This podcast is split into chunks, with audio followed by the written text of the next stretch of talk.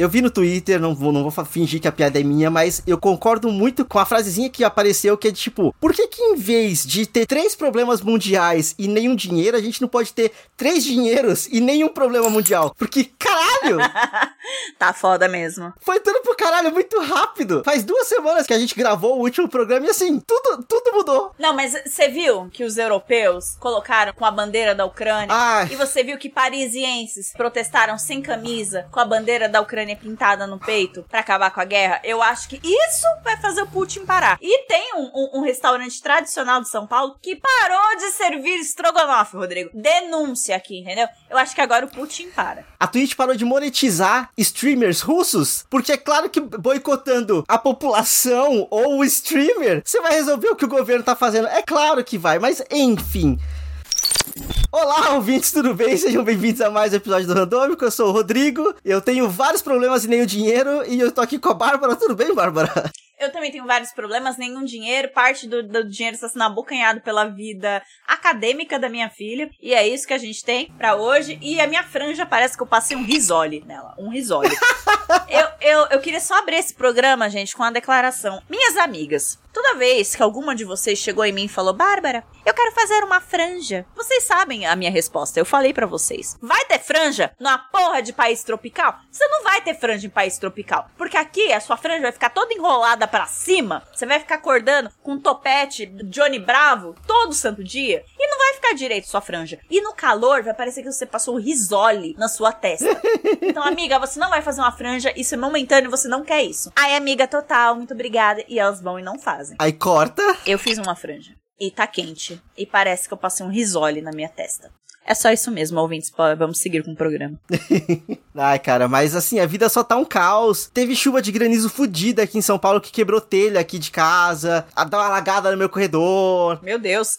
Eu fiz bobagem no trabalho e aí eu tive que lidar com as consequências dos meus próprios atos, que é uma coisa horrorosa de se fazer. Sabe quando você fala, ah, não, porque eu que lute, o Rodrigo do futuro que lute. Então, eu me tornei o Rodrigo do futuro e eu me fudi e eu não tinha força nenhuma pra lutar. Mas quanto o Rodrigo do passado te deixou pra fazer? A quantidade em si não era grande, não era muita coisa. A complexidade que era pesada. Filho da puta esse Rodrigo. E aí juntou, tipo, algumas tarefas complexas e eu, tipo, o que eu faço agora? E aí eu vou trazer já aqui no começo do programa a maior dica que eu posso dar pra todo mundo por conta de toda a questão mundial que a gente tá vivendo. Desassocie. Eita porra. É simples assim. Ai não, porque tem que pensar nos problemas. Não, desassocia. Passa 2 horas olhando pro teto que nada vai te afligir. É isso. O Rodrigo não ia olhar pra cima naquele filme. É isso, Brasil. Acabou aqui o Randômico. Não ia olhar pra cima. Provavelmente porque eu ia querer fazer um jantarzinho ali igual fazem no filme. Mas eu acho que... Eu ia spoiler um outro filme que não é necessariamente que eu quero. Mas eu acho que dá pra terminar a situação antes do meteoro cair. Se é que você me entende. Eita! Brasil, cadê o... Rodrigo, esse seu terapeuta tá uma merda. Faz 3 semanas que eu não faço uma sessão de terapia. Eu acho que eu tô sentindo os efeitos da abstinência. O cara vem aqui, no Randômico, em pega e me fala, desassocie. Essa é a solução dos problemas tudo. Amigo, eu sou terapeuta, tá uma merda. Despede esse terapeuta, tá uma bosta. Não, ela só está inexistente por 3 semanas, porque antes do carnaval não deu pra fazer, porque tinha muita tarefa pra fazer, pra poder sair de feriado. Depois do feriado, a semana teve 2 dias, mas foram um trabalho de 5 dias em 2 dias da semana. Eita. Então não deu pra fazer terapia também. E eu não ia fazer terapia no meio do feriado de carnaval, sinto muito. Apesar de que não teve carnaval do jeito que a gente queria, inclusive a gente tem que falar sobre isso depois, temos que reclamar do carnaval fudido que o Dória fez, que foi uma bosta. Ele fez algum carnaval? Ah, ele cortou o carnaval de todo mundo, mas as festas de carnaval rolaram todas, né? Só que estavam caríssimas. É, teve gente que foi em bloquinho clandestino, né? Eu vi alguns influenciadores indo em bloco clandestino e assim, todos eles falando, dando aquele discursinho do não, gente, eu fui, tomei as 3 doses, se você não estiver confortável, não vem, e blá, blá, blá, uísque é sachê. Beleza, irmão, você faz o que você quiser com o seu corpo. Não publica. É, exato. É, obrigado por ter resumido. Só não publicar, é isso. Eu não preciso saber que você tá no cu da Barra Funda, num bloquinho clandestino, num lugar que teve enchente depois. Uhum. Então, assim, eu não preciso saber disso, cara. Beleza. O meu bloquinho de carnaval foi a casa do nosso amigo Renan, piscininha, bebel... Cervejinha e karaokê. E foi do caralho, entendeu? Foi bom demais. Foi muito bom. Então, assim, tá bom. A gente tá no momento que agora cada um tá escolhendo o seu risco. É, mas já que você tem, sei lá, 50 mil seguidores, 100 mil seguidores, pra que postar? Pra quê? Vai ver sua vida, então. E sei lá, eu tô muito no... Eu tô muito nessa questão de, tipo, tem riscos e riscos. Tem riscos que vale a pena passar pelo risco, assim. Tipo, tem outros que não. Cu da Barra Funda no meio de uma enchente. Precisa, Rodrigo? Não, de forma alguma. De forma alguma, sabe? Assim. Porque se você não pega Covid, você pega leptospirose. Entendeu? Então eu não tenho um win scenario ali. O que vai ter de influenciador pegando lepto, não tá escrito. Perrengue de carnaval é legal. Quando tá todo mundo passando por tudo aquilo. Porque quando existe carnaval normal, todo mundo vai estar na mesma situação. Todo mundo pega a chuva da quarta-feira de cinzas. Todo mundo. Todo mundo pega. Porque sempre chove na quarta-feira. Sempre chove. No domingo também. Sempre chove no domingo, carnaval. Sempre, é sempre, sempre. Tranquilo, vai estar todo mundo junto. Mas dessa vez, tipo, as pessoas escolheram ir pra um lugar clandestino, zoado, pra passar o perrengue sozinha, sabe? Tipo assim. Beber cerveja inflacionada pra caralho, porque não tinha camelô regulamentado esse ano. Caralho, sim. Então a galera tava pagando 13 conto na breja quente, na Skol, tá ligado? Eu tava tipo, gente, vocês são muito otários. E eu indo na adega do lado da casa do meu amigo, pegando os packzão de cerveja. Aliás, esse amigo nosso, ele é muito privilegiado. Porque além de uma puta casa, ele tem uma adega do lado. Puta, cara, sim. Então um beijo aí pra Renan. Deus tem seus favoritos e eu não sou um deles. Amigo, a gente é um pouco favorito, pô. A gente é amigo do cara. A gente é amigo do cara. Não, mas eu tô reclamando de barriga cheia, porque aí eu vou trazer uma história aqui que... Eu passei por uma situação essa semana que foi, tipo, presente de Deus. Não Olha tem só. Outra coisa assim, sabe? Tipo, por partes. Foi meu aniversário, e aí eu me dei de presente e assisti Chicago. O musical Chicago tá em cartaz aqui em São Paulo. Eu tô dura pagando escola. Eu também tô duro. Tanto que eu peguei um lugar bem furreca, porque eu só falei, eu preciso ir, eu preciso ver. Eu fiquei no balcão, na parte de cima do teatro, meio longe. Acontece que, no último domingo, aconteceu uma sessão especial de A Família Adams, que enquanto estamos gravando ainda não estreou. Quando esse programa sair, eu acho que vai estar no primeiro fim de semana de estreia da peça no Teatro Renault. E eu consegui entrar de graça pra assistir Família Adams. Simples assim. Você ameaçou quem? Eu não abracei ninguém. Inclusive, eu abracei o cara que me deu o ingresso. Guga, te amo pra sempre. Eu acho que eu nunca mais vou te ver na vida, mas é isso, assim. Muito obrigado pelo que você fez. Sandra também. Sandra, você é maravilhosa. Que Guga e Sandra? Que porra é essa? Randômico total esse programa. É um sistema super submundo de você basicamente chegar e conversar com o pessoal da produção perguntando se tem ingresso sobrando. Eu não sei o quão certo foi escolher. Mas, amigo, na MTV, quando a gente queria ver programa e não tinha nome na lista, era a mesma coisa. A gente chegava na porta e ficava torcendo pra produtora do Mion, geralmente ficar com dó. E aí ela olhava pros seguranças e falava, é tudo blogueira, vai, deixa entrar. Era esse submundo de conversar com a produção. E foi isso, e, tipo, e ele entregou o ingresso assim como quem passa... Mãe, você não está ouvindo isso. Ele me entregou o ingresso como quem passa droga, assim, rapidinho, pra não coisar nada, sabe? Tipo... Que cara. É isso, tipo, sabe aquele toque de mão que o dedo dá uma forçadinha pra frente pra empurrar alguma coisa e você tem que pensar muito rápido pra fechar seu dedo também e não deixar nada cair? É exatamente isso. Vocês viram com a quantidade de detalhes que o Rodrigo descreveu essa cena? É, porque ele me entregou o ingresso. Ele me entregou o ingresso. Foi tudo experiência do ingresso ali. Eu só quero deixar isso aqui. That's suspicious. That's weird. Mas foi isso. Eu assisti a Família Adams antes da estreia. Foi sensacional. Marisa Hort é um mulherão da porra. O Daniel Boaventura também canta pra caralho. Ele é incrível. A peça inteira é muito boa. Assistam a Família Adams. Mais do que Chicago, eu recomendo vocês correrem atrás de assistir a Família Adams. É meio caro? É. Mas dá um jeito. Sabe, tipo assim, mata alguém. Mentira. Bicha. Dá um jeito. Conversa com alguém da produção. Porque é um espetáculo, Bárbara. O que eles fazem no palco... Porque o palco é a casa, é a mansão deles, né? Tipo assim, a mansão Adams. A quantidade de camadas que aquela casa tem. E que ela, como ela gira e o que que abre nela, o que que fecha e da onde eles vêm, da onde eles vão. É incrível, é incrível. Só que eu não sabia disso, mas a peça ela é meio não infantil, porque tem muita piada de sexo. E eu não sabia que tinha isso. Mas nos filmes também tem. A Mortícia e o marido dela, que eu sempre esqueço. O Gomes. Gomes, isso. Eu ia falar Heitor, bicha. Mirou Família Adams, acertei novela mexicana. O Gomes e a Mortícia, eles fazem o tempo todo sex jokes. Até nos filmes, que são produzidos pela Disney. Beijo. Eu acho que eu não tenho tantas lembranças, assim, dos filmes da Família Adams. Eu vou até tentar pegar pra ver. Mas é que na peça é meio que muito explícito. As piadas, tá. Assim. Então... Mas é porque é Brazilian Portuguese também, né? A gente tem entendendo dessa vez. Exato. Mas sei lá, tipo, tirem as crianças da sala ou então durante a peça, se acontecer alguma coisa, falam epa! Pra dar uma aliviada pra criancinha que tá do seu lado. Mas assistam a Família Adams, corram atrás, é muito bom. Muito bom mesmo. Uepa! Ratinho! A vida tá doida, coisas estão acontecendo, tá interessantíssimo viver. Tá, falando em interessantíssimo viver, a gente vai agora pro oposto. O BBB deu uma engatada, mas demorou, né? Cara, como pode um BBB que teve expulsão por agressão, que teve 4 casais ao mesmo tempo, teve sexo, teve não sei o quê, ser tão chato? É porque é a mania da porra da DR, a DRização do BBB. O problema é que, tipo, eles têm uma treta interessante, 5 minutos depois tá sentado. Então, eu não disse isso para te ofender. Eu disse isso para... Porra! É tipo, eu tô colocando você aqui como... Incoerente. Você é incoerente, mas como detestável. Mas assim, de coração, nada contra você. É só que você é detestável quando você faz isso, mas assim, aquele detestável é legal, né? Tipo... Mas você tem muitas qualidades além do detestável. A palavra é detestável, não tem lado positivo nesta porra.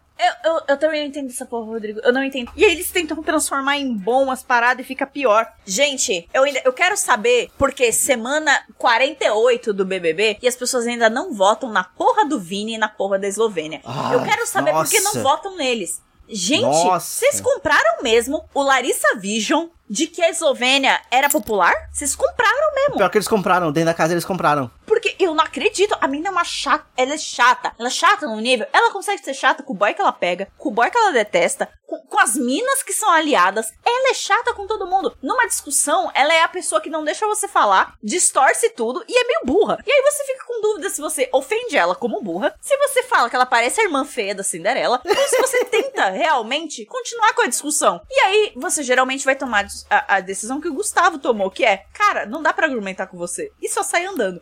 Porque sim, é difícil. As cognições ali, o tico, o teco, o leco, o tré, não conversa. Não conversa. E aí ela vai de te xingar pra fazer uma dancinha completamente dura em 0,5 segundos e você fica... O que essa pessoa tá tentando dizer com isso? Ela tá pior que o Scooby. O Pedro Scooby foi o ponto alto da semana passada do Big Brother. Vocês têm noção disso, gente? Oi? Ah, tá muito baixo o nível, tá muito baixo. Eu passei dias sem assistir, dias. O máximo que eu fazia era ver, tipo, threadzinha de Twitter pra ver o que aconteceu e eu perdi o interesse total. O Rodrigo já matou a nossa tradição de falar de BBB toda semana. Ele já matou na semana 3. Não quero, nossa, assim. Beleza, o Thiago Abravanel saiu, rolou a primeira treta generalizada? Rolou. No dia seguinte tava todo mundo, ai, desculpa. Ah, porra, gente. Que clima é esse? Só assim. Alguém precisa falar que o Eliezer parece um senhor cabeça de batata.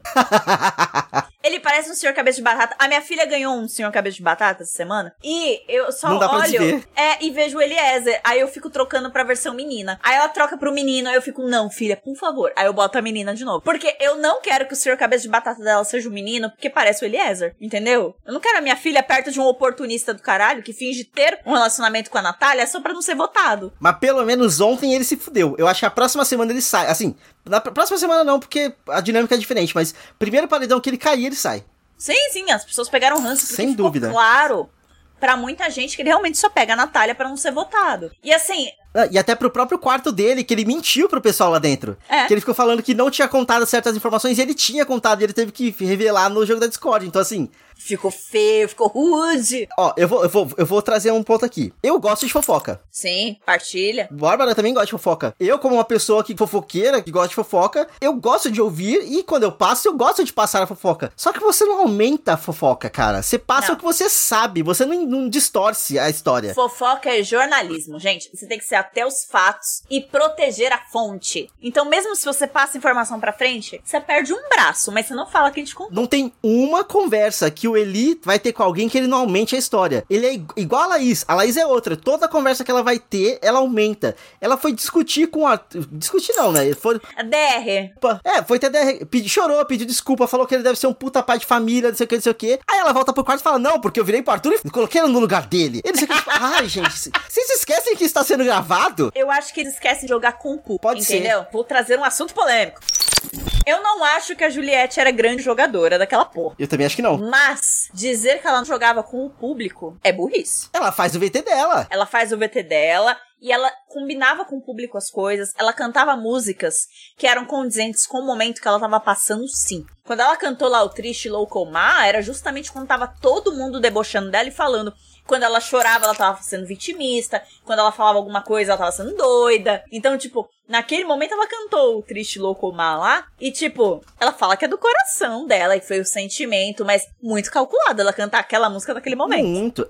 Não dá pra negar que ela é esperta. Não dá pra negar que ela é esperta. Sim! E ela percebeu que o jogo dela não era lá dentro, porque lá dentro as pessoas eram detestáveis, porque ela tava numa edição com pessoas muito detestáveis.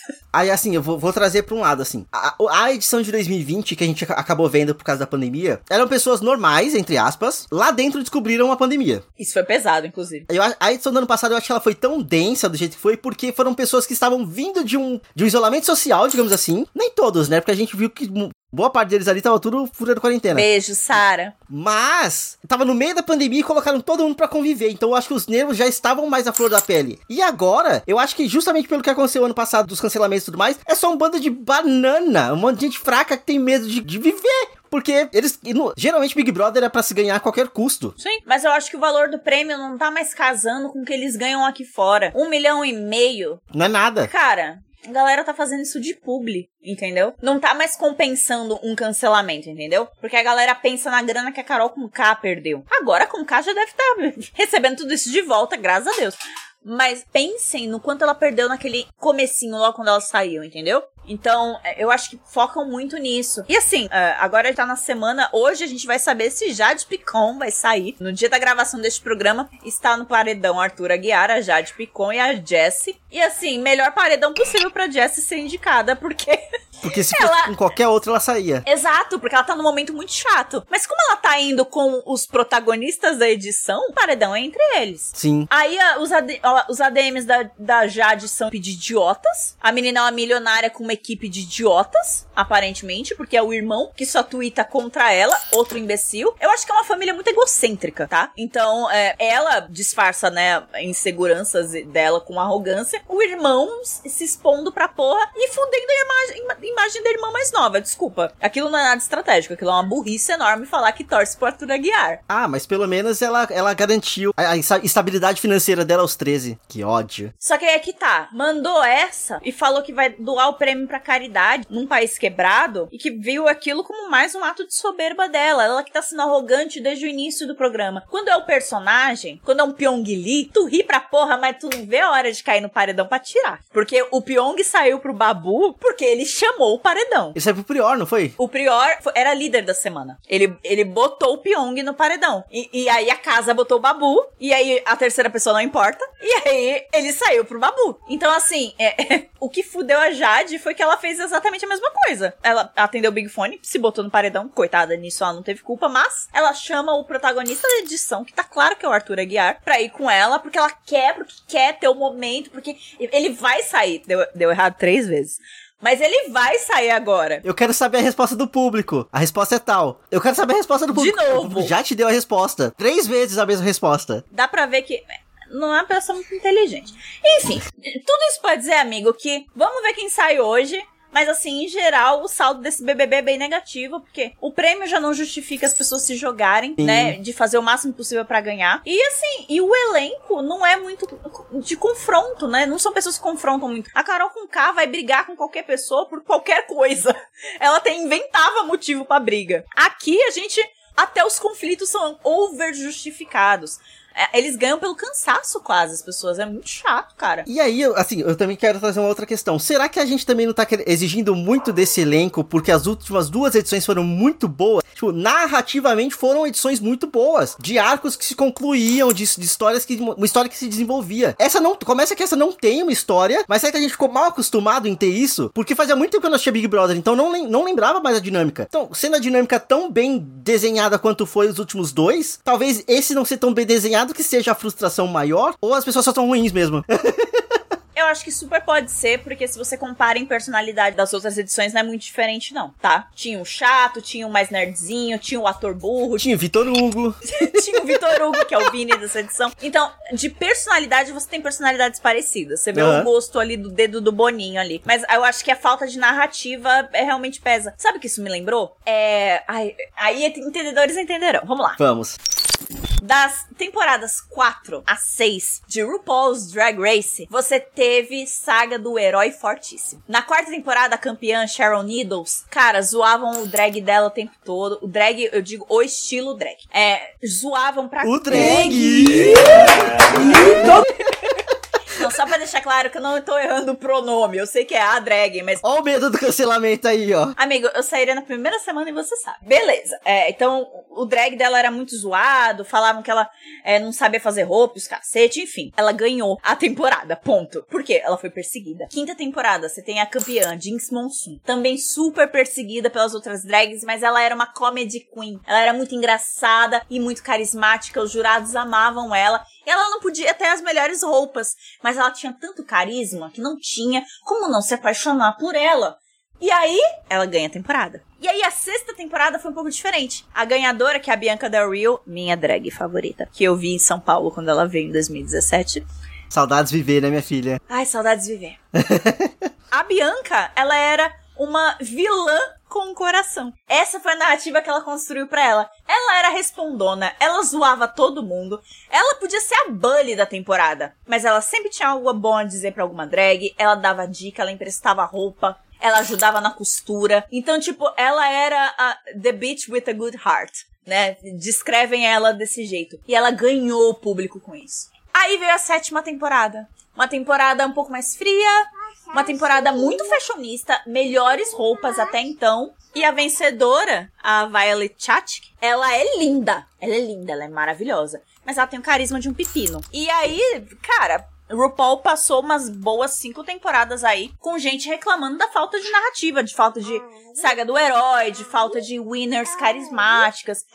E aí eu tô, tipo, isso, essa teoria que você falou com o Big Brother, pra mim casa muito bem com o RuPaul, assim, passou pela mesma coisa. RuPaul foi ter sua winner mais carismática, sei lá, recentemente.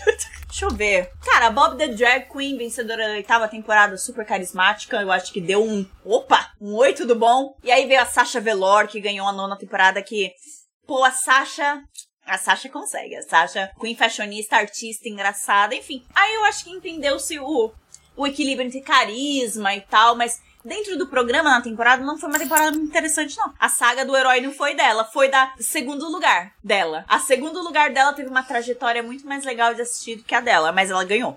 Enfim, eu acho que o que você falou de narrativa é muito real e talvez nossas expectativas estivessem muito altas mesmo. Você acha que isso se aplica pela dinâmica de reality show como um todo ou pelo tipo de reality show que esses dois são? Que exige carisma do público? Eu acho que desse tipo de reality show de competição. Reality show de vida das pessoas, a gente não se importa muito. Porque, né, você já tá acompanhando aquele subject, aquela pessoa, então tudo que ela fizer é lucro. Kardashians. Você não tem saga do herói nas Kardashians. Você não torce mais tanto por uma do que pra outra. Algumas vezes as temporadas têm temas. Então, na temporada que a Chloe tava querendo engravidar do Lamar, a Chloe foi mais a principal da temporada. Você acompanhou mais a Chloe do que as outras. Enfim, elas tinham focos na temporada, mas não tinha protagonista e não tinha uma torcida das pessoas por uma irmã específica, porque a marca, o brand, é Kardashian. Então você tem que gostar de todas. Entendeu? Se gostar mais de uma do que da outra, tá errado. Tem algo errado. Eu acho que a Kylie começou a superar isso e o programa começou a morrer por causa da Kylie. Na minha opinião. Não foi de propósito, mas eu acho que foi o que rolou. E aí, reality show de competição, ainda mais de voto popular... Drag Race não tem voto popular, mas em competições em geral você precisa ter um herói pra se seguir. Ai, mas o tipo de narrativa é muito velho, bah... velho, mas o povo gosta. Mas funciona, né? O que foi a saga da Juliette se não isso, gente? A história dela tá me lembrando a história da Ju. Tá me lembrando a história da Ju? Quem dera se esse BBB tivesse lembrando a história da Ju, que é até um pouquinho melhor. Porque, desculpa, pintar Arthur Aguiar como vítima é uma sacanagem do caralho. Esse cara ser o protagonista da edição é uma sacanagem do caralho. Porque a Mayra Card devia ser a protagonista da edição e não ele. Porque é ela que ajuda a imagem dele ser foda aqui fora. Porque ele não se ajuda muito, não. Ele é um picolé de chuchu, desculpa. Eu acho ele um picolé de chuchu. PA, Sub e DG tem muito mais personalidade e carisma do que ele. Mas ele tem a dicção, ele fez uma fome. Mas que dicção. Porque virou até piada, tipo, a dicção que eu queria, do Arthur. A dicção que eu tenho, a do PA. Tadinha. O PA é muito carismático, mas puta que pariu, eu não entendo o raciocínio dele. Aliás, raciocínio ali, questões cognitivas nesse BBB tá faltando, né? O povo não sabe formular um raciocínio, o Rodrigo não sabe. Então, eu tô falando A porque aconteceu B. E eu quero que aconteça C. Não consegue, Moisés. Não consegue. Aquela água tá contaminada de alguma forma, velho. Radiação na água. Eu vi no Twitter, tá tendo radiação na água. Tem alguma coisa na água ali que não tá fazendo bem. Mas, enfim... Eu só quero fazer um alt tab aqui sobre opiniões não requisitadas. Você já postou algo na sua rede social só por postar e veio alguém de textão? Rodrigo, eu tô meio cansada. Eu postei, eu quero largar tudo e virar designer de camisetas. E veio gente falando que já viu gente de todo tipo de segmento tentar essa profissão e não dá certo. Eu não disse que eu vou tentar, cacete. E até mesmo se tivesse falado, quem perguntou alguma coisa, né? Tipo... Exato. Ai, porque eu já vi todo tipo de pessoa tentando esse ramo e dá errado. Caralho. Que bom que eu não tava cogitando. Isso mesmo, né? Já que o programa hoje ele descambou um pouco pra essa questão de análises de situação, eu vou lá. Eu acho que a questão inteira é que existem níveis e níveis de intimidade e a proximidade de um story faz as pessoas acharem que tem mais intimidade do que realmente tem. Não é porque você vê o story da pessoa todo dia que ela é sua amiga. E assim, se a minha filha só tá de fralda, é porque o dia tá quente. Não precisa me mandar uma mensagem perguntando, nossa, tá quente aí mesmo? Gente... O que vocês acham? Vocês acham que a Isabel tá pingando de suor? Ou ela está batendo os dentes de frio e eu tô deixando ela pelada? Uma chance só pra responder a pergunta. É umas perguntas que eu recebo, ou uns complementos que eu não preciso. Eu falei que o terceiro Kingsman eu tinha achado meio triste. E eu recebi uma crítica de como o filme ridiculariza LGBTs e não sei o que, e deixou o formato Blebbles, e eles não usavam mais a alfaiataria. E blá, blá, blá, eu recebi uma crítica completa do filme. E eu só falei que eu achei o filme... Isso é o Twitter. Ah. E aí, eu só quis dizer que o filme era triste. Mas é triste no sentido de ser triste de chorar ou de ser triste... Puta, que filme ruim. Ambos. Eu achei meio ruim. Ok. Mas eu achei mais triste mesmo, porque tem gente que perde filho, e agora eu sou mãe, e aí eu fico sensibilizada com essas porras. Então eu fiquei muito triste assistindo o filme. Nossa, a origem dos Kingsman não é tão engraçadinha quanto o filme pinta. Porém, tem Rasputin dando pirueta. KKK. Rara, Rasputin. Exatamente. Tem o Rasputin dando umas piruetas. Eu comentei isso. A pessoa me escreve. Esse filme ridiculariza LGBT. Ai. Não sei o que. Eu, caralho, mano. Quem te perguntou? Aí a culpa é do Paulo Guedes, que tirou o emprego do povo, e o povo tá problematizando absolutamente tudo. E eu acho que a gente tem que discutir as coisas, mas tem jeitos e jeitos, tem camadas e camadas de intimidade que você, pra você se aproximar e falar certas coisas de certos jeitos, sabe? Fizeram até uma threadzinha esses dias, que era tipo, saudades de quando você podia fazer um tweet qualquer sem ter que começar com, baseado na minha experiência nesse exato momento, até conseguir falar o que você quer, sabe? Você tem que fazer todo um disclaimer, e aí uma frasezinha que poderia ser tipo, o filme é triste, você tem colocar da minha visão enquanto mãe que tá assistindo aquilo, que entende que aquilo que tem uma problematização LGBT ali, nem sei qual que é a questão LGBT que a gente morre, não sabia. Amigo, nem eu. Eu fiquei pensando no comentário da pessoa, eu fiquei, em que momento ridiculariza LGBT? Eu acho que ele fundiu o filme 2 com 3. Dá pra botar muito mais essa crítica pro 2 que pro 3.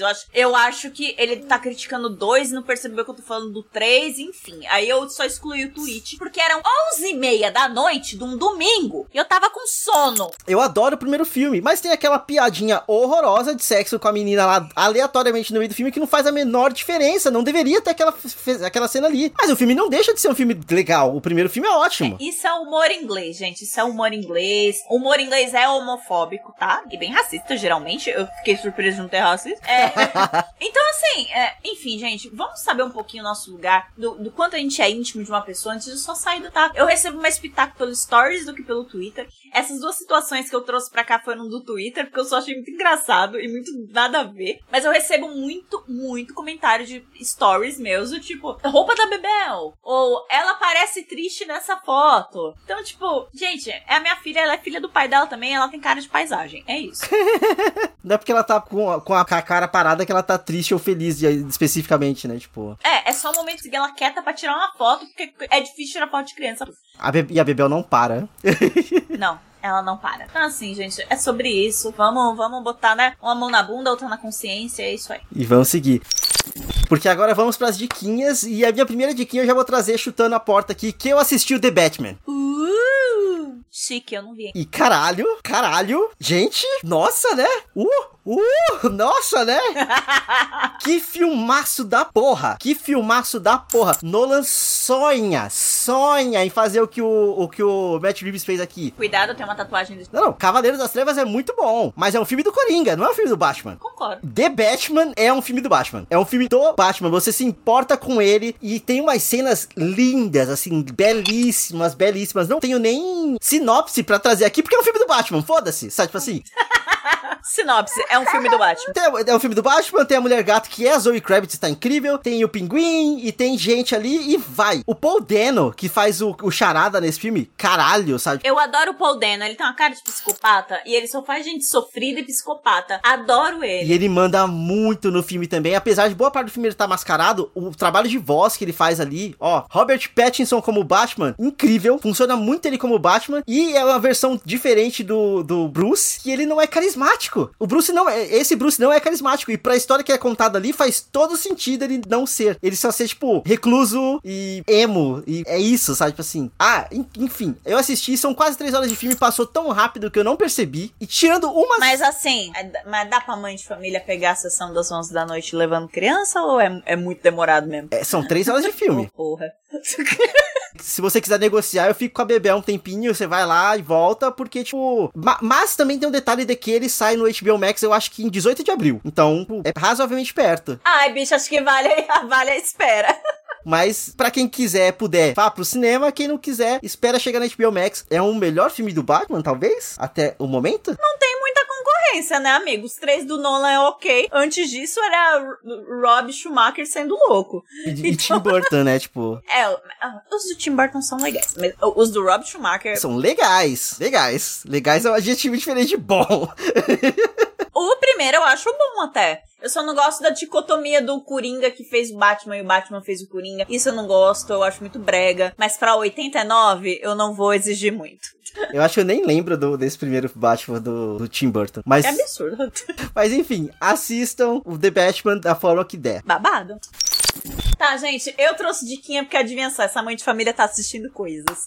Eu tô assistindo coisas, momento Rodrigo. Glória! Eu voltei, Brasil, eu voltei. Tá bom, paguei meus streaming, tava tudo atrasado. Rodrigo, pode voltar pro Star Plus. Tá tudo pago, Brasil, então voltei com tudo, tá? Inclusive, a diquinha... Ah, eu vou fazer isso, vamos lá. A minha primeira diquinha, Brasil, é a porra do filme que me encheu o saco no Twitter. É Kingsman 3, tá? A origem. Foda-se! Tá disponível no Star Plus, tá? É um dos lançamentos da plataforma aí desse mês. E conta a história de como a agência de inteligência Kingsman é fundada, né? A agência é fundada lá no início da Primeira Guerra Mundial, olha só. 1914, por um lord chamado Duke Oxford, que é interpretado pelo Lord Voldemort. Não, isso não é uma piada. É o Ralph Fiennes. E, cara, o Ralph Fiennes é muito bom, né? Ele vende qualquer coisa que ele interpreta. Ele faz o chato do paciente inglês, filme chato, caralho. Eu quase cortei meus pulos, tá? Desculpa aí, gatilho. Filme chato da porra, horroroso. Enfim...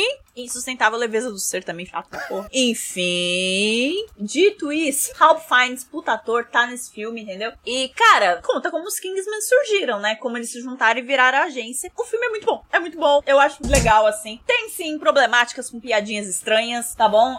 Eu não vou dizer que eu vou saber apontar, porque era muito tarde, era domingo à noite, eu tava com sono. Eu gostei das cenas de ação e do rascunho. E é só isso que importa. E é só isso que importa. Você vai ver Kingsman e tá esperando profundidade, vai pra puta que pariu. Vai ver um documentário de Primeira Guerra Mundial, tá? O assassinato do Duque Ferdinando é completamente maluco no filme. Não é como é na vida real, que é o estopim da Primeira Guerra Mundial. Vamos lá. Aula de história rapidinho. Senta que lá vem a história. A Primeira Guerra Mundial tem início, né, em 1914, após o assassinato do Duque Ferdinando da Prússia. É verdade, Prússia. Prússia, Alemanha, aquele pessoal ali germânico um pouco antipático. E dando aval pro Kaiser da Rússia, Guilherme II, a começar a fazer mais merda do que ele já fazia. E aí ele começou sanções contra a Inglaterra, matar o povo de fome, que, né, ele exportava cereais pra Inglaterra, fechou, queria matar os ingleses de fome, e começou uma guerra. A Rússia fechou com a Inglaterra pra bater nele, só que a Rússia tava tendo um monte de treta, porque o Czar era estranho, porque o filho dele era hemofílico, mas ele não queria contar pra ninguém. Eu resumi muito bem 400 páginas daquela porra daquele livro. É verdade, você leu aquela porra inteira. Eu li a porra do livro 3, Três Primos Reais e a Terceira Guerra Mundial. Aliás, o filme, gente, isso não é um spoiler, tá? É só uma escolha estética. O filme coloca o mesmo ator, que é o Tom Holland, e não é o Tom Holland do Homem-Aranha, o nome dele só é Tom Holland, tá? Caralho, apagaram o outro Tom Holland do mapa. Ah, é o Tom Hollander. Hollander, isso, bicha. Que é o do Piratas do Caribe. Que isso, Piratas do Caribe? Que é isso, motim? Então, o Lord Beckett do Piratas do Caribe, o Tom Hollander. E aí, escalaram ele pra fazer os três reis. O da Inglaterra, o George King, o Kaiser da Rússia, o Guilherme II, e o czar da Rússia, o Nicolau, ou o Nicolau II. Isso não vira uma bagunça, não? Não, porque eles são muito característicos. Ah, tá. O czar e o rei da Inglaterra, eles são idênticos mesmo, porque historicamente eles eram quase gêmeos. O czar da Rússia é o único que eu não concordo de ser o mesmo ator, porque o cara era gordo e loiro e alto. Nada a ver com os outros primos, mas pra piada eles botaram o mesmo ator fazendo os três reis, porque era tudo que tava errado com a monarquia na época, gente, era um monte de primo casando. Chegou no momento que a variedade genética ali era quase nula, e por isso o filho do Nicolau II nasceu hemofílico. Ele era casado com a prima de primeiro grau dele. A rainha dele, a czarina, era neta da rainha Vitória, assim como ele. Então, assim, e por isso que o filho dele nasceu, o único menino, que hemofilia dá em menino, né? E o único filho dele nasceu hemofílico. E aí, o Rasputin, que não era besta nem nada, falava que era o único que podia curar o menino toda vez que o menino caía e a ferida nunca fechava, que o menino não sangrava até morrer. E só que ele usava do medo do czar e da czarina de perder o filho para vantagens políticas. Então, muitos diziam que quem governava a Rússia naqueles anos era o Rasputin e não o czar. E o povo da Rússia, super preconceituoso, detestava o Rasputin, e aí a imagem do czar começou a afundar. Dito isso, este é o pano de fundo de Kingsman, mas saibam que Kingsman 3 é uma loucura, gente. Não se prendam a acontecimentos históricos, não vai rolar. Não é uma biopic, não é uma biopic. Você quer veracidade? Vai ver a porra de um documentário, não vai ver Kingsman 3, tá? Mas Kingsman 3 tem cenas de ações legais e Rasputin dançando, então assistam. Disponível no Star Plus. Antes de eu dar a minha próxima dica, é só que você falou da Rússia, a gente comentou lá no começo. O mesmo restaurante que não vai mais servir Strogonoff mudou o nome do Moscow Mule pra Kiev Mule. São Paulo, cara, São Paulo. A guerra acabou. Agora o Putin para, Rodrigo. A guerra acabou. Nossa, é isso. Era isso que faltava. Ai, que ódio. A minha próxima diquinha é complexa. Lá vem. Eu tava devendo de assistir esse filme há muito tempo. Eu tô demorando pra falar o nome porque eu acho que você vai ficar ofendida, talvez. Mas, como eu tô nesse rolê do teatro musical, né? Então, tipo, eu tô atento. E tá pra sair uma versão de palco desse filme que eu vou falar. E eu detestei. Eu assisti o Sweeney Todd. Eu detestei. Ih, mané. Essa amizade vai ter que acabar aqui. Você detestou o quê? O filme? Eu detestei o filme. A história eu gostei. A história é legal. Ah, eu entendo. Mas o filme é chato, cara. É aquela estética do Tim Burton morta o tempo todo. É cansativa de ver num filme que tem uma história muito forte. A história é muito forte. A história que tem que ser contada ali. A forma que ele escolheu de contar eu achei chatíssima. E aí eu fiquei preocupada, porque eu queria ver a versão de palco. Vai ser o Rodrigo Lombardi fazer o Sweeney Todd, não sei o que. Vai ser todo um esquema. Fica tranquilo, não vai ser a mesma coisa. Ufa, graças a Deus, porque... Não, Sweeney Todd nos palcos é uma coisa. O que o Tim Burton escolheu fazer em 2007 foi outra. Ah, justo. Porque, nossa, nada a ver. Nossa. Sweeney Todd nos palcos é quase cômico. Boa parte do tempo. Então, assim, calma. Ai, eu...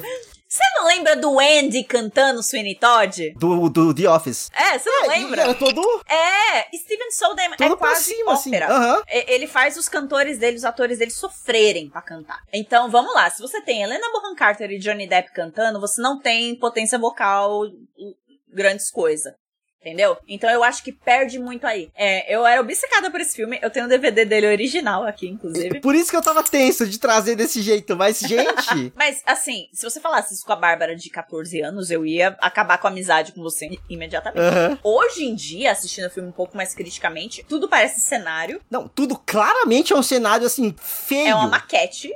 Entendeu? E eu entendo que é um vício do Tim Burton fazer isso. O Edward Mão de Tesoura tem isso, o Batman tem isso. Enfim, um pouco da Fábrica de Chocolate tem isso, as coisas claramente parecem cenário. Porque ele gosta de colocar as pessoas em maquetes. Ser plástico, né? Tipo... É, ele gosta disso. É a estética do cara, é a pira dele. Entendo isso. Mas pra Sweeney Todd, eu esperava uma parada um pouco mais épica. E eu acho que é um filme muito contido. E também acho que é um filme que não explora as capacidades, assim, de atuação, de fato, do Johnny, da Helena e do Alan Rickman. O Alan Rickman é o que menos se esforça. Ele só é mal. Parece que ele tá cansado. Ele não queria estar ali, coitado. Ele queria estar fazendo qualquer outra coisa. Só que o Johnny é Helena e é brother dele, então ele vai lá e faz, entendeu? E aí, assim... Isso é a parte técnica do filme, beleza? Só que é muito engraçado ver, tipo, a Bellatrix, ver o Pedro Pettigrew, ver o Snape, todo mundo no mesmo filme, todo mundo claramente ganhando dinheiro. Eles precisam ganhar o dinheiro, né? Tipo... Você sabe que o filme foi gravado na Inglaterra, né? Em estúdios na Inglaterra. Aquele pessoal saiu do parte 1 do Relíquias da Morte e foi todo gravar. Tava passando ali na rua. É, tipo, gente... Mas enfim, é isso. Eu trago como dica porque eu assisti ao musical, vai ter a peça, então fiquem atentos, mas é um filme com um ritmo muito difícil mesmo, porque se eu fosse mudar algo em filmes do Tim Burton, eu que sou fã do Tim Burton, eu mudaria ritmo dos filmes dele. Eu acho que ele tem um probleminha com ritmo. Chega no meio do filme assim, muito moroso. Até aquele filme, ele dirigiu, Frank Wynne, que é uma animação, que o menino quer ressuscitar o cachorro dele, então, o meio do filme podia não existir, que é o cachorro vivendo no dia a dia como um cachorro morto vivo do menino, o menino escondendo o cachorro. Depois da terceira vez que ele repete o mesmo loop, chega.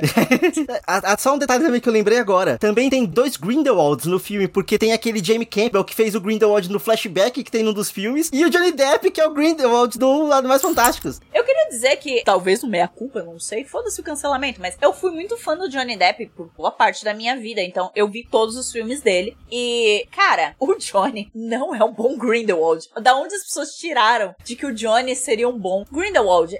Eu amo ele como um ator, tá? Eu amo muito ele como um ator, mas eu, como uma fã, nunca escalaria ele como Grindelwald. Na minha cabeça sempre foi o Mads. Eu juro por Deus, quando eu falava de mano, seria muito legal fazerem um filme sobre a Primeira Guerra Bruxa, muito louco, todo mundo escalava o Mads Mikkelsen como Grindelwald. Todo mundo. Nunca passava pela cabeça de ninguém de Jude Law de Dumbledore. Mas o Mads como Grindelwald, todo mundo queria. E aí, do nada, quando apareceu o Johnny, pareceu que era só J.K. Rowling batendo o pé dela sendo cuzona, entendeu? Eu vou botar o cara que agrediu mulher e eu tô sendo transfóbica há meses, porque na época era recente, tô sendo transfóbica há meses e vou botar o cara que agrediu mulher porque sim, porque eu apoio ele. Porque agora eu tô apoiando causas imbecis, entendeu? Não é tanto sobre o ator, é que o conjunto, né? A conjuntura da época era toda uma merda. E ele não combinou de um Grindelwald. Eu vi o filme, gente, eu não acho que combinou. De verdade. Achei muito estranho. Parecia o Johnny Depp platinado. É que assim, eu vou polemizar. Eu ia mais longe. Eu acho que o Johnny Depp não é um bom ator. Ele foi um bom ator. Teu cu, Rodrigo. Ele foi um bom ator. Só que eu acho que ele chegou num patamar ali de fama e tudo mais que ele só parou de se esforçar. Então todo o personagem dele se tornou igual, tá ligado? E a culpa não é dele. Tá? Tipo assim, eu acho que é do showbiz, da fama como um todo, sabe? Tipo assim. A culpa é do alcoolismo dele também, né? Ele ia bêbado pra 7, entendeu? Piratas 4, as pessoas falavam que dizia as falas dele num ponto. Nossa, isso eu já nem sabia. Rolê da Amber Heard à parte, porque os dois são horríveis. Uhum. Ele como ator, a problemática aqui, eu acho que é o alcoolismo mesmo. Ele ia loucaço pra 7, Rodrigo. Aquele turista lá com a Angelina Jolie, loucaço pro 7. Eu lembro que teve polêmica porque ela ficou puta com ele durante a produção desse filme, né? Tipo... Porque ele não fazia porra nenhuma, não trabalhava direito. É foda quando chega, né, num ponto assim. E, repito, não é bom Grindelwald, não é... A escalação foi errada, e eu acho que foi só J.K. sendo cuzona. Desculpa, não tem nada a ver. Mads Mikkelsen, pra mim, Grindelwald... all the way. E tô até ansiosa pro terceiro Animais Fantásticos. Eu quero ver essa porra. Eu só quero ver a Fawkes, mas eu quero ver. É a única tatuagem de Harry Potter que eu faria, sabia? É a Fawkes. Eu amo muito a Fawkes. Todo o resto, foda-se. Harry, foda-se. Hermione, foda-se. Rony, foda-se. Fawkes, gosto. Eu já tive vontade de fazer o livro dos monstros. Ah! Eu acho muito foda. Foi isso na hora. Faz na perna, porque você é homem, você tem perna tudo. Mas enfim, o que originou tudo isso, o Sweeney Todd tá no HBO Max, assista por sua conta em risco. E em São Paulo vai ter a versão de palco que vai ser no Rooftop, alguma coisa, uma numeração que eu não lembro, mas... É com o Rodrigo Lombardi, né? Ele canta. Pô, até onde eu sei, sim, mas... Babado, não sabia não. A minha última diquinha é do stand-up do Whindersson Nunes. É de mim mesmo, original da Netflix, rapidinho, passou rápido demais. Quando terminou, eu queria voltar de novo, porque eu fiquei, não acredito, não volta, não pode ser só isso. O Whindersson é foda no que ele faz, ponto. Ele é foda no que ele faz, ele é bom de stand-up, eu acho que ele trouxe um frescor pro stand-up, porque o stand-up tava muito Rua Augusta de São Paulo, trupe Rafinha Bastos Comedians... E só a gente que colava no Comedians. E tava umas piadas que é tudo sempre a mesma coisa, de não saber ser adulto, e pagar boleto, e meninas que não olham pra mim. E era só esse tipo de piada. Chega, acabou. Chega. Foco no Whindersson. Esse é o futuro de stand-up no Brasil, entendeu? E eu ouso dizer que o Whindersson flertou com o estilo de comédia do Bo Burnham. Olha! Tá? Tem um pedacinho ali que você vê um pouquinho de Bo Burnham. Crítica social foda e música. Então eu convido você, meu amigo, a assistir o stand-up do Whindersson na Netflix. Ele é super rapidinho, tá, gente? Eu acho que tem 1 horinha cravada ou menos, tá? Eu não lembro. Pra mim passou voando. E eu acho foda porque na Netflix tem um monte de stand-ups, né, originais, né? De um monte de comediante americano, vietnamita, inglês, enfim, um monte. Só que quando você vê um brasileiro, você entende todas as camadas da piada. Entendeu? É diferente você ver piada em português por isso. Você entende tudo. Você entende desde o início, aí o comebackzinho da piada, o punchline final, e aí volta pra piadinha de novo do início. Você entende tudo sem problema.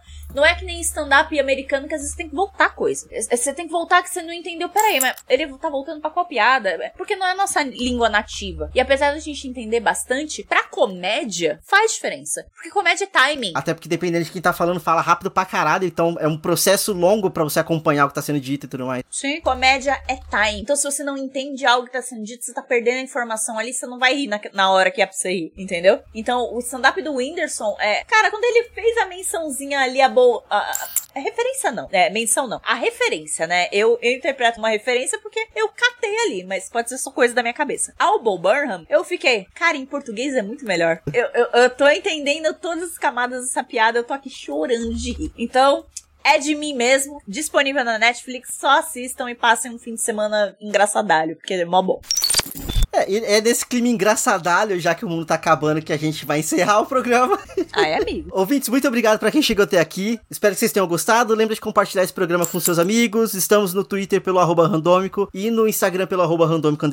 Tem o nosso sitezinho bonitinho lá, randômico.com.br, onde vai estar sempre tudo atualizadinho. Vejam os nossos posts de diquinhas. Tá tudo bonitinho agora, tá tudo cheio de novidades. Yay! Ano novo, layout novo. Então compartilha. Vamos crescer um pouquinho a comunidade do Randômico aqui. Nos vemos no próximo episódio e tchau, tchau. Tchau!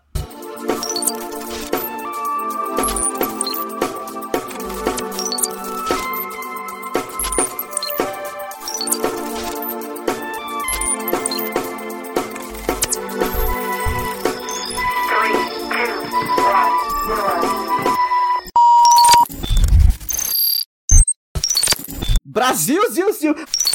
Contatos, bicho. Contatos. I know people. Eu não sei se você viu esse tweet que eu fiz, que tipo, estou tendo contato com um chato. Sim, eu vi. Aí você falou, pensando se eu sou tão chato quanto... Aí eu fiquei assim, Rodrigo, para de ser louco. Lembra que aquela conversa que a gente teve? Foda-se, isso aqui deixou de ser randômico. Eu vou tentar fazer algum compilado dessa conversa pra manter depois, mas enfim. Lembra aquela conversa que a gente teve no Renan? Eu falei, tipo assim, que tipo... Às vezes eu começo a falar de algumas coisas e eu fico meio... Apaixonado demais pelo assunto, sim. Aí você faz crazy eyes quando você tá explicando. Exato. E aí esse chato, ele é meio que a mesma coisa, só que assim, ele domina a conversa como um todo. Ele não deixa você falar nada. E aí, tipo assim, se você, sei lá, você fala 2, ele truca. Não, 4, 6. Ele parece que ele sempre tem que estar por cima. Será que é mal de... Um chato? Porque todos os que eu conheci são meio assim. O show tem que ser sobre ele. Cheiro! Porra! Meu Deus, Rodrigo, como você vai cortar isso?